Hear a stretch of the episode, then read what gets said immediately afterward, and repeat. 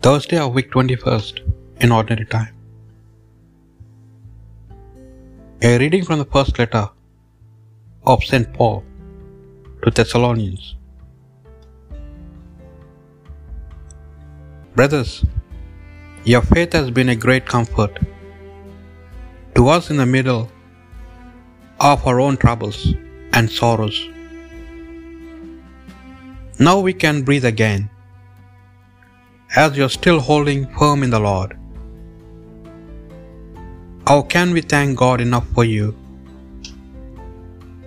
For all the joy we feel before God on your account. We are earnestly praying night and day to be able to see your face to face again and make up any shortcomings in your faith. May God our Father Himself and our Lord Jesus Christ make it easy for us to come to you. May the Lord be generous in increasing your love and make your love one another and the whole human race as much as we love you.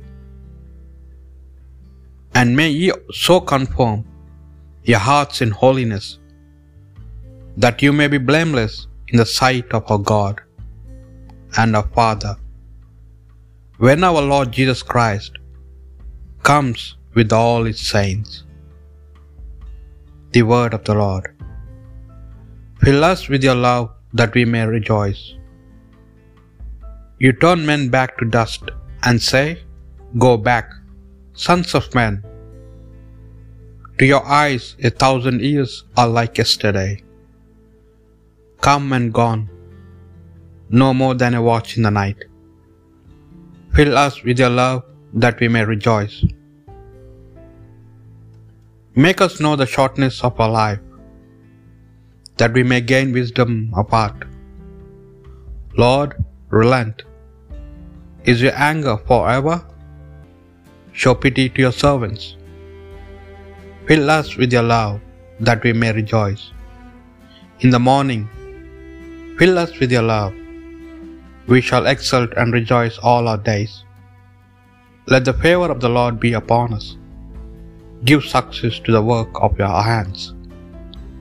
Fill us with your love that we may rejoice. A reading from the Holy Gospel according to Matthew. Jesus said to his disciples, Stay awake, because you do not know the day when your master is coming. You may be quite sure of this that if the householder had known at what time of the night the burglar would come, he would have stayed awake and would not have allowed anyone to break through the wall of his house. Therefore, you too must stand ready, because the Son of Man is coming at an hour you do not accept, expect. What sort of servant then is faithful and wise enough for the master to place him over his household, to give them their food at the proper time? Happy that servant if his master's arrives, arrival finds him at this employment. I tell you solemnly, he will place him over everything he owns. But as for the dishonest servant, who says, My master is taking his time, and sets about beating his fellow servants and eating and drinking with drunkards. His master will come on a day he does not expect, and at an hour he does not know. The master will cut him off and send him to the same fate as the hypocrites, where there will be weeping and grinding of teeth. The Gospel of the Lord.